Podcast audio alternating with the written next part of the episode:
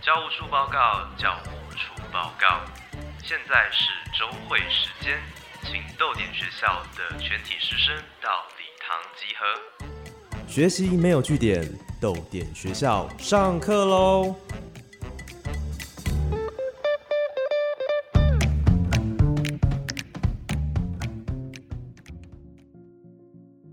早安，豆林学校，我是教务主任廖静。今天是哪一位老师要来帮大家上课呢？我是王黎，为你朗读编辑，将诚意全数追踪修订，加注近久久才寄出的短信，删除前的恶意，则写进社群。好，那么今天王黎老师来到豆点学校，那我们先请王黎老师跟同学们打声招呼吧。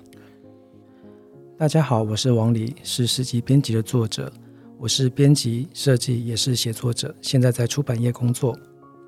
好，欢迎王黎老师再次来到豆点学校。那么今天我们要请王黎老师多多分享出版业当中设计师的工作内容。那首先呢，我们先来听一听王黎的书籍《设计师的养成史》吧。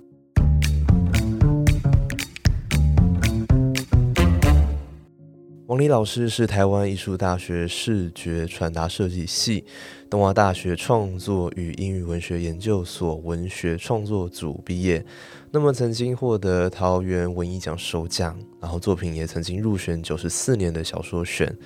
出版过短篇小说集十之一和两本诗集，分别是《千禧家屋》跟《编辑》。那么现在的身份呢？以编辑、设计还有写作者三期在出版业喜欢印刷品。好，那我们先请王老师从回到大学的时候的呃学习的相关课程好了。呃，我大学的时候刚进去的时候，我们系其实叫做工艺系设计组。那那个时候我们学校有分的工艺系分成两组，工艺组的话就是做比较。呃，怎么说？比较是工业设计类的，然后加上传统的工艺的东西。那设计组的话，就是比较是平面的，然后呃，可能包含一些影像的东西，或者是三 D 动画。但当然后来学校分又又把它整个打散，分成了三个系：一个传统工艺系，一个。呃，工业设计系，应应该是工业设计系吧，还是就是工艺系，忘了。然后一个就是视觉传达设计系。所以王林老师进的是视觉传达系吗？对对，我毕业之后，呃，我大三的时候，我们系就改名字，所以毕业的时候拿的就是视觉传达设计系的文凭。好，那学习，所以在视觉传达系他会学到哪一些课程呢？对，其实大家可能有一些。想法就是说，哎，你做你做这个设计的话，你就是会做一大堆海报，一大堆一大堆有趣的动画什么的。那其实我们当初在念书的时候是以这个名字为名的，因为其实视觉传达设计这件事情在二零二二这个时候其实是有点过时的名词了。对，那我们当初其实最重要的养成应该是做 VI。所谓的 VI 就是视觉是那个商业识别系统 CIS 的其中一环，就是从一个 logo 开始，然后演变到你所有可能会研发的衍生的东西，都都算是 VI 的一部分。那接下来的话就是看个人的喜好，可能有人喜欢做包装，有人喜欢做动画、做拍片。比如说我大学的时候，我们也有曾经也有广告业界的老师来上课，那最后就的确有同学进了广告业这样子。所以，呃，刚刚王老师说这个在二零二二年听起来会有点过时，为什么会这样说呢？我觉得其实是，当然现在很多还是有很多视觉传达设计系叫做视觉传达设计系，但以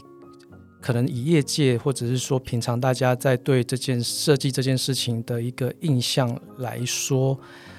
其实我我我自己的感觉是，呃，我那时候的所学是你要。这这视觉传达设计系，它其实并不是一个美术系，它其实是你必须要沟通，必须要表达出你的案主希望你表达出的精神给他的 TA。那当然，后来的话，随着时间时间演变，这些价值什么才是好的设计，我相信有一些改变。有时候反而是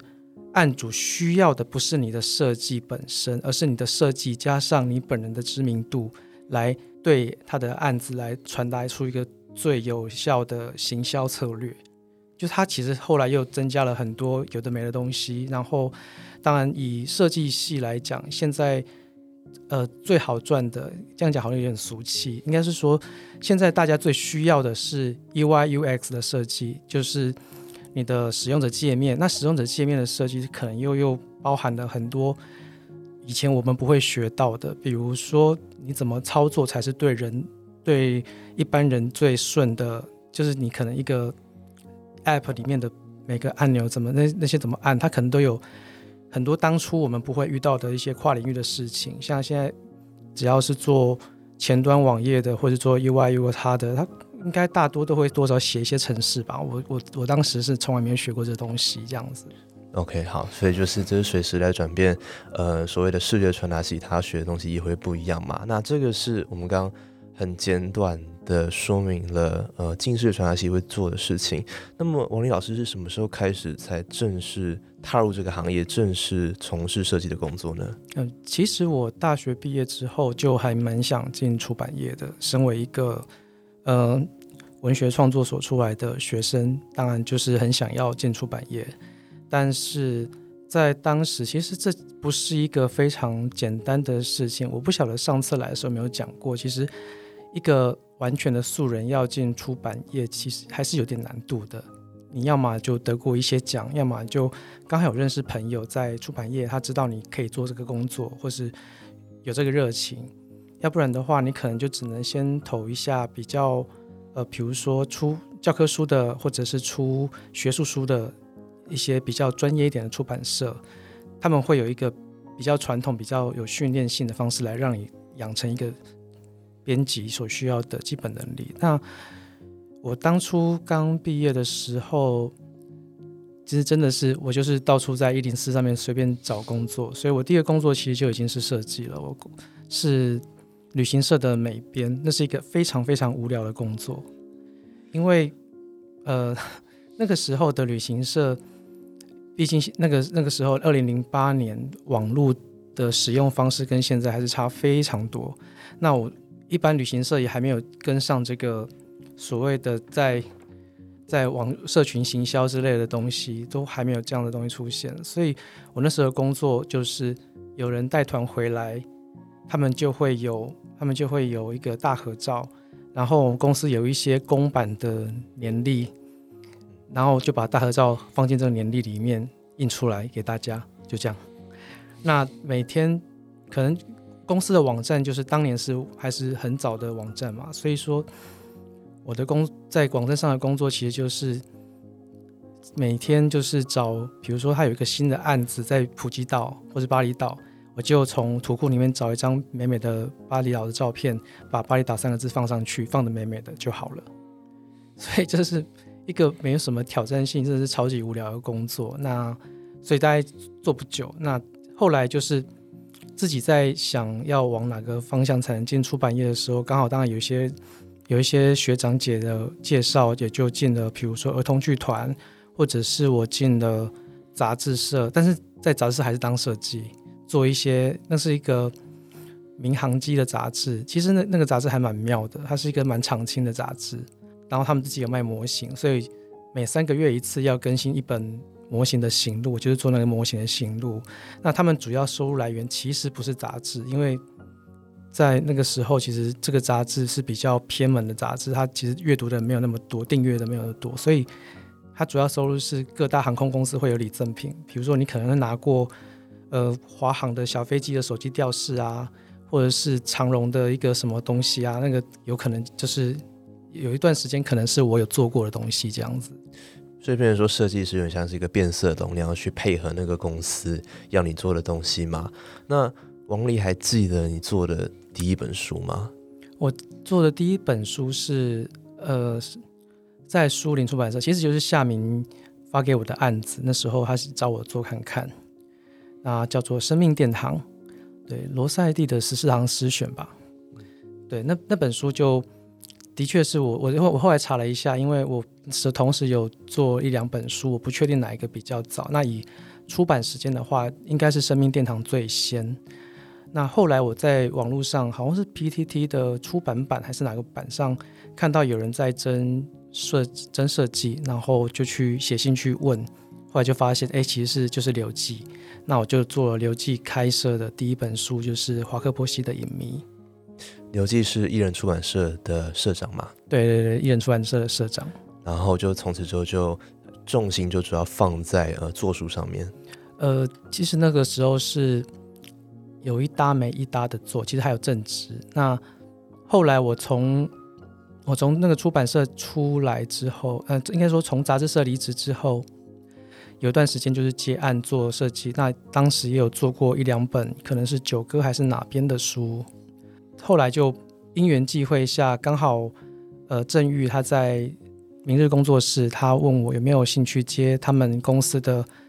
口袋书的排版。那那是我第一个比较可以靠设计稳定为生的工作。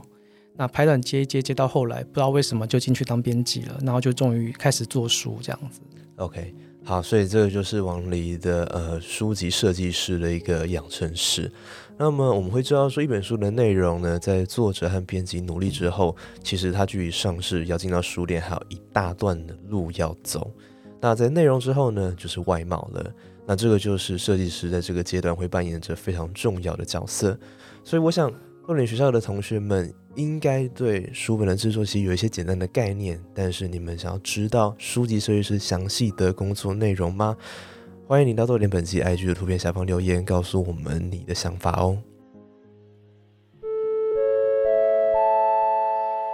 校外人士广播，校外人士广播，我是南方家园出版社发行人刘子华。在串流音乐之前，在 CD 跟卡带的年代，资深音乐人熊鲁贤见证了台湾流行音乐最美好的时代。之后华丽转身，创立了独立音乐品牌野火乐集。去年更以神游专辑拿下美国全球音乐奖世界音乐类的首奖。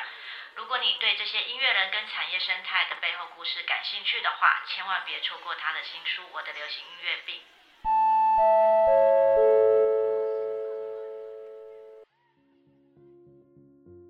好，欢迎回来豆点学校。接下来我们进入主题，要跟王丽老师请教一下，书籍设计师平常到底在干嘛？所以，呃，我们可以分成几个流程嘛，就是要设计一本书籍，会有哪一些可能 SOP？呃，一开始的话，就是其实就是从看到案子，当然就是先知道这个案子在讲什么，你要传达的是什么东西，然后就是发想，那接下来就是执行。啊，简单的话就是这分成这三个。那我想就直接以同样的心这一本诗这本书的那个封面设计的发想来谈。那其实当初一接到的时候，发现这是个论文集。那当时的编辑他也说，可能找了一些 sample，就是说以同样类型的书来看，他觉得这些这些书的封面设计是他的风格是还蛮适合的，那就是给我参考。对，那。一当然，我自己也有发书给人家，我的做法跟别人的做法可能不太一样。我自己比较比较，也不能说偷懒，我是觉得说希望对方比较多了解一点。我会在简介之外直接附上全文，或者是我能给的所有的资料给对方。当然，如果时间够的话，我也希望他可以吸收一下。那运气很好，我遇过的几个设计师，他们都很乐于就是先读一下内容。而且都可以蛮精准的提出他们的想法，这样子。那我这边常常就是我比较常接到的，其实是呃做法就是他会提供一个类似近似他们的想法，以及当然书籍简介这样子。对，当然有一些比较简单的书，比如说已经有原本的，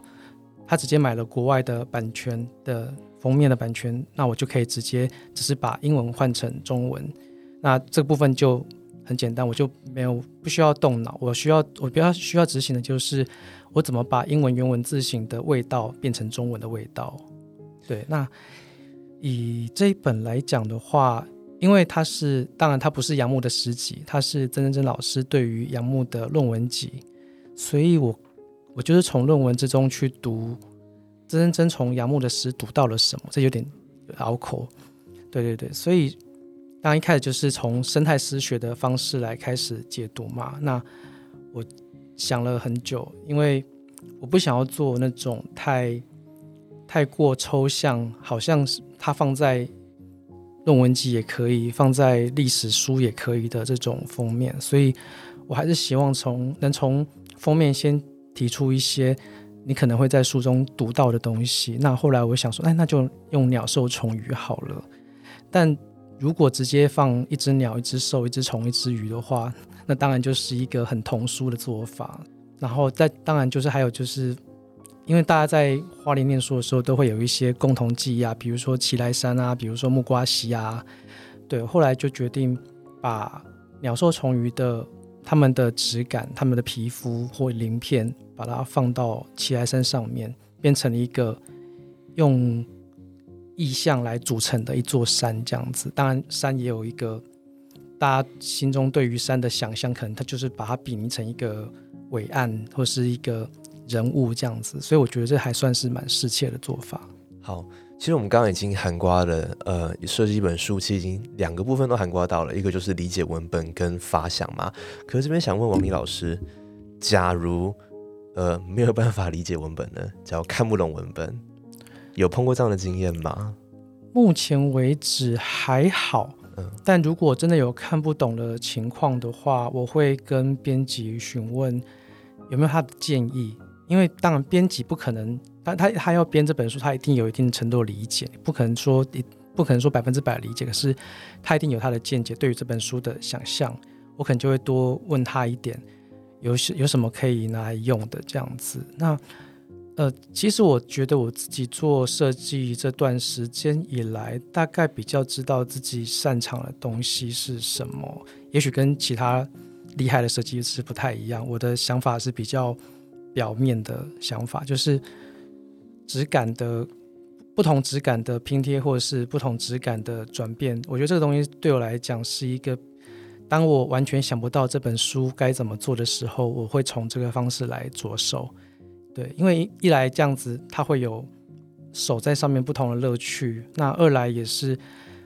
物件是比较容易让人跟他看的东西的本体互相连接的东西。不同质感是指那种封面的纸的质感吗？还是是比较抽象的那种？呃，就是纸的质感，或者是用加工的方式。那比如说我自己做我的十之一，我就很简单，因为那时候 没什么钱，我是自己我的印刷是自己出钱，然后没什么钱，所以我就直接上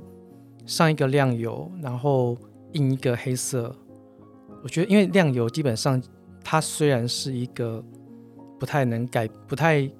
不太特别改变质感的东西。可是如果你是局部的话，你会发现纸的颜色会有变，它就可以简单的制造一点点光合影的效果。对，当当然以前也有想过要做要做一个很复杂的，但是都是同一个颜色的书。那目前还没有遇到有案主愿意让我这样玩的。对对，OK，好，我们再拉回来，就是说，在设计一本书到最后一个阶段，就是执行嘛。嗯，那执行它是一个很广泛的词，那真的要做出一本书，它还需要它执行层面要完成哪些事情呢？嗯，首当然首先以设计来讲的话，你要决定它的你要用什么纸，那它需不需要内封面？对，有当然有时候是有些人会觉得说，就是我遇过作者。表明了我不要那封面，因为我我我需要，我觉得多一个书要拆下来是一个很不环保或者是很讨厌的行为，他就会觉得肮脏。那当然就是这个时候，那就那就从善如流。但有时候是有一些书，你会觉得说你读它的时候，你就会感觉这本书适合很光滑很亮的东西。有时候你会觉得这本书它应该要直铺。其实你在。读的时候，你就会多少有一个希望这本书的呈现会什么样子的想象了。对，我想我可以再提一个我编的书，但是是海流设计做的，呃，《鸡同警探》第一集的封面。但其实我当初在想的时候，我就是给一些元素而已，但是他挑的纸就很像金纸，对，鸡同金纸就是很大。比较烧的那种金纸，对对对，它的粗感就很像这种这种质感。当然，它在上面也做了类似符咒的图啊，所以它其实就变成在气质上也很符合这本书的调性。所以它也变成是一个阅读体验的一个部分嘛。对对对，如果如果大家预算够的话，当然都是很希望每一本书可以符合他的阅读体验。当然有时候是事事不能尽意这样子。OK，所以除了选址之外，呃，在执行上面还有需要做什么事情吗？呃，选址，然后颜色，然后颜色的话，主要是说你要用一般的方式来印，或者是有时候你需要的是比较特殊的，比如说金色啊、银色或者是荧光色的时候，你要怎么去安排？那我们可以看到有一些书，它其实两个颜色你看起来有点像半透明叠在上面，这这个也是一个做法。那你要不要用这样的做法，或者是说你要不要烫金，要不要呃上光，或者是加一些有的没的，甚至之前也有看过有一些书，它就是做缝线的，应该是宋尚伟的诗集吧。他就直接车了一条缝线上面，这这些其实可以玩的东西很多。一来是看预算，二来是看你能不能想到一个能最符合这本书的气质的做法。OK，好，那王黎自己是编辑也是作者嘛，那有一些在自己的作品当中是也是自己设计的，所以我们想问的是，在设计自己的书有什么样的优点跟缺点呢？其实优点的话就是少了沟通成本，因为我很讨厌跟人家讲话。虽然说我是编辑，就这是我平常工作的一部分，但我其实在我当编辑之前，我是连结账都会觉得很烦的人。对，所以当我做一件事情，我可以自己全权决定的时候，这个是一个很大的方便，这样子。不过后来，后来其实我做自己做两本之后，还是会觉得有一些可惜的地方，因为你少了沟通，就少了新的可能性，你的想法其实会很局限。所以会想请别，假如之后还有出版计划的话，会想请别人来帮忙做这些书吗？还是一样自己继续做下去？呃，都我觉得都有可能诶、如果对一个作品的掌控度想要到极致的话，我就会自己来。但是如果我会希望这个东西是一个共同生产的东西的话，那就会希望是有其他的设计来做这样子。好，OK，那我们也常常会听说，呃，设计啊，跟编辑还有作者之间，可能会针对一本书的那个作品，会有一些美学上面的冲突。那王力有没有碰过一些实际的案件，或是听过一些实际的案件，是这种对于美感的冲突，然后还有最后怎么样去解决呢？呃，我先讲一个失败的案例。这个失败的案例就是我曾经接过一个某某出版社一本书，那我中间来来回回提案了五六次吧，然后修改了提案之中的修改也都各有两三次，最后总共总之我交了十几次作品出去，最后呃出版社那边觉得 OK 了，但是作者不喜欢，这直接就就算了这样子，然后就是拿提案费这样。对，但可能这个可能我自己会觉得说是，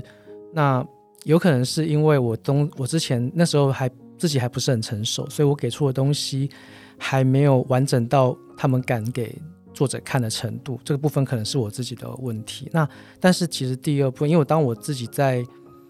做编辑的时候，包含看我同事的经验，尤其是有些呃比较。他做的书，他出的书也很多，他其实对出版也有一些想法的作者的时候，真的很需要找一些有一些沟通，这样才能找到一个共识，对啊，其实因为其实编辑可以给的东西不多，有的时候作者能给的是想象，但是编辑怎么把想象换成能执行的可能性给设计的时候，我觉得其实就是沟通跟翻译的成本需要一定的那个，我觉得这是一个专业。因为刚刚王黎也有提到说，就是实际还是有成本的问题嘛。对对对，因为呃，这个成本的问题就是一来就是时间成本，你当终于有一个很厉害的东西，但是来不及印的话，那也没办法。但是当呃，比如说你提了二十个设计师，但是作者都不喜欢，当终于遇到一个他想要的设计师的时候，人家档期已经满了，那怎么办？对对对，这这个些这个是其中之一要考虑的。当然，第二个就是作者会希望，当然会希望自己的作品尽善尽美，但是当时你的预算无法达到尽善尽美的时候，或者是设计师他想要的效果没有办法在预算内呈现的时候，你就要做一个折中，要去呃互相说服这样子。OK，好，那等一下我们也会谈到这部分，就是呃，编辑跟作者还有设计师，因为王黎也是呃三也是三个身份都有，之间会有一些冲突。但是呢，我想到现在我们也比较能够理解书籍设计师的一些工作内容。那接下来我们要和王黎继续深入的讨论关于书籍设计，甚至是出版业的种种秘辛。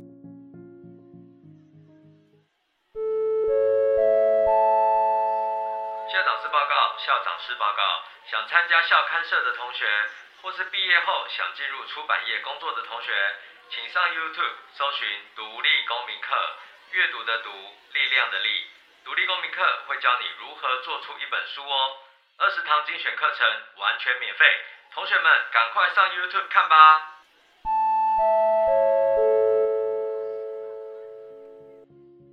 王黎老师是作者、编辑，也是设计师嘛。那呃，王黎在最新的诗集《编辑》里面也写过这一句是：“与我同名的那人我不认识，或许他不写诗，但那是更好版本的我。”那就是觉得一个没有写诗的自己，可能过着更好的人生。同时有在后记里面写到说，一个编辑就像一个中间人，那没有我，只有完成目的，要满足所有人的需求，让事情圆满前进。可以从自己的亲身经验来谈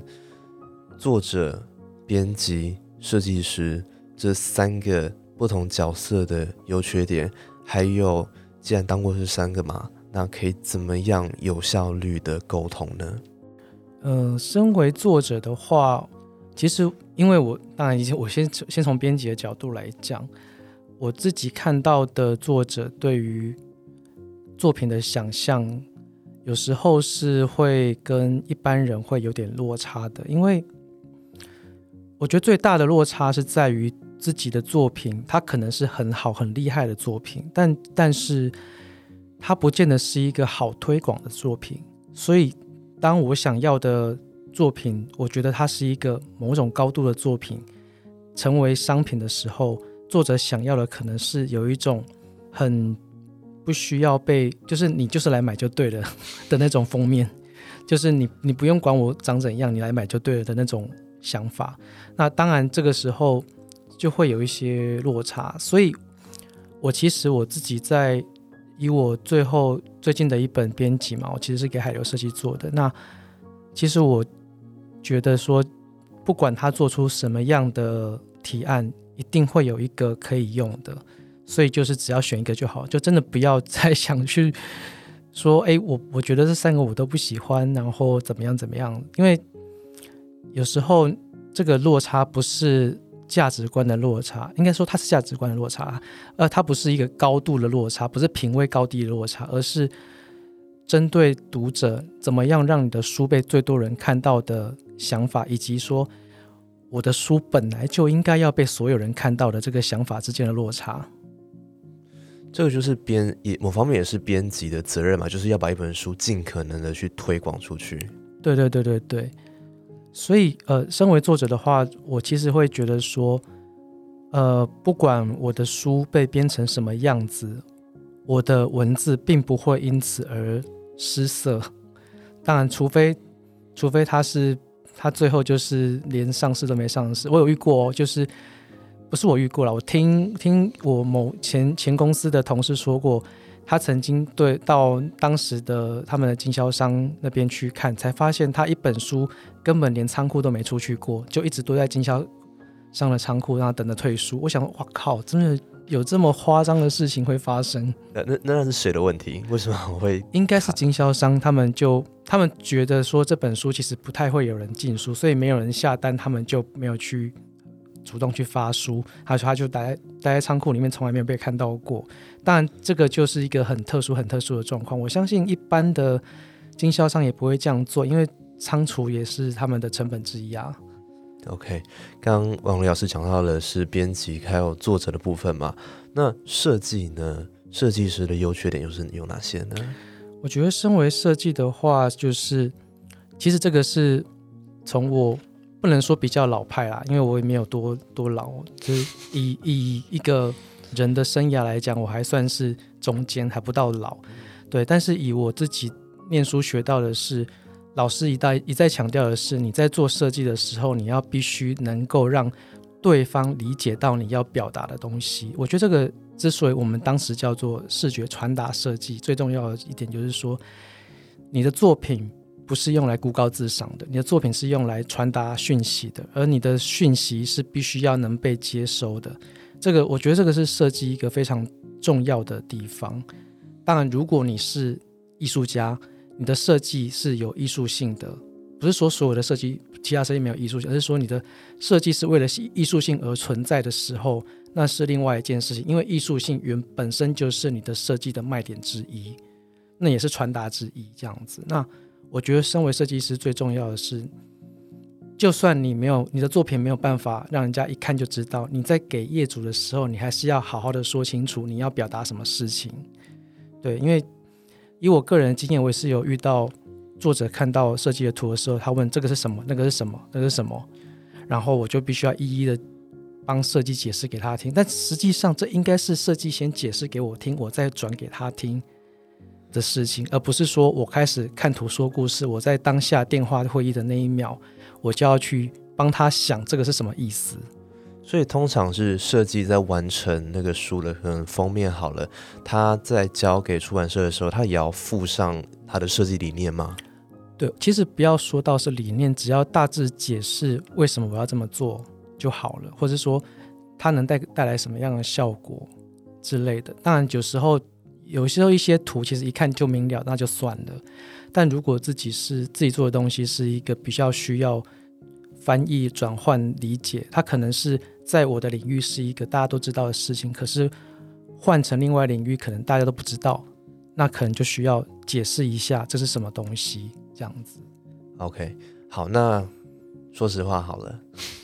往里作者，呃，作为一个作者，或是编辑跟设计师这三个角色里面，你最喜欢哪一个？呃，如果如果不考虑收入的话，当然是当作者啊，创作者是最快乐的事情嘛。嗯，对。那如果是考虑是考虑需要考虑收入的话，应该是设计。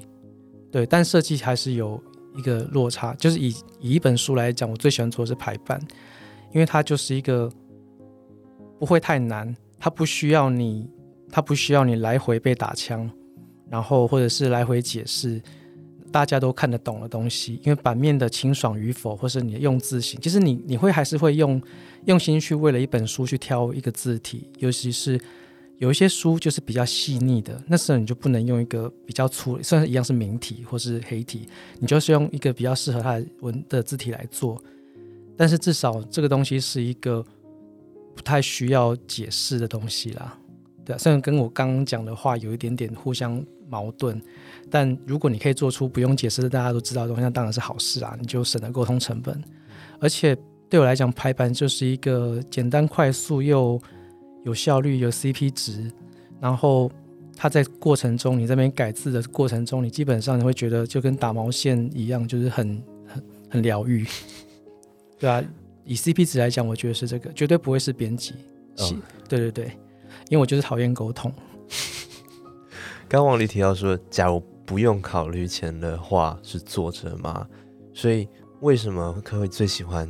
最喜欢的角色是作者呢？因为如果我我的东西我不需要推广，我不需要，我不需要去，我只是做来。自己开心的话，那当然创作永远是最快乐的事情。对，但当任何事情扯到了人，就就会有一些不开心的事情产生。对，但是这个是你必须要体认到。呃，如果我今天是一个作者，我的书要出了，那我的书在出版的当下，它其实变成一个商品。既然变成了一个商品，它其实就有一个。公共性，这个公共性就是任何人都可以在买了书之后，对你的书品头论足，然后对你的书有不同的解释。当然有些解释是很夸张，或是你无法理解的，但这个都这个解释是有诠释权，都是在于买书的人身上。所以，当它是一个有公共性的东西的时候，你不可以把它跟你自己的情感绑得太紧，不然你会很就是很伤心、很伤身，没有必要。好，既然讲到创作呃这一块嘛，讲到作者这一块，我们最后来谈谈编辑这本诗集，因为呃这本诗集出版到现在也刚好一年过去了，那也在很多的创作者脸书或是社群上有看到他们在讨论推荐这本书。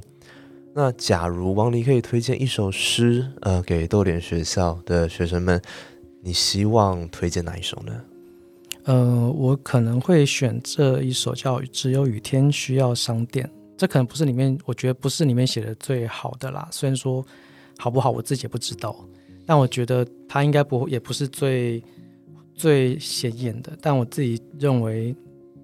这首诗还有一点，就是我任性的地方，这样子。可以念一小段吗？好，只有雨天需要顾客，只有空间依赖隔绝。购物是豢养的行为，豢养是去阶级的行为，去阶级则是催眠的行为。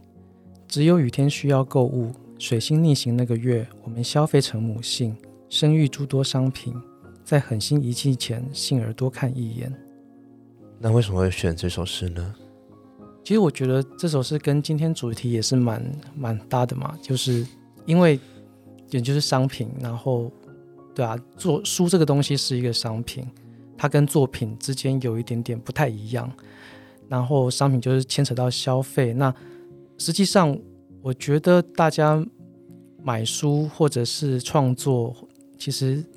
终究还是会引到一个人最基本的渴望，就是你希望自己的东西被爱，你希望你被爱。然后你在买一个东西的时候，你是透过消费来让自己有被爱的感觉。对，我觉得其实所有的消费都是爱。那人可以变成商品吗？呃，只要在不影响个人意志的情况下，我觉得可以啊。OK，会选这首诗也是因为，好啦，也很碰巧的是因为今天刚好也是一个雨天。对对对对对，是个很湿冷的雨天。好，那我还记得，那在上次呃王黎来上多点学校的时候，呃，我们的结语是这个样子的。每当我们读完一本书，觉得深深被感动、被疗愈，除了感谢作者之外，也别忘了还有许多人都在为这一本书默默努力着，尤其是编辑。那么现在除了编辑之外，要感谢的还有设计师哦。那我们谢谢王宇老师今天来帮我们上课。最后，老师有一个问题要问同学，这个也是你们的回家作业。那这个问题是：你读过的书里面设计最美的是哪一本？为什么？好，那么请同学把回家作业记在联络簿或上豆点的 IG 回答。本周的共同阅读指定刊物就是王丽老师的诗集编辑。我们再一次感谢王丽老师来帮我们上课，老师谢谢，谢谢。好，我是廖静，学习没有据点，豆点学校下课，拜拜。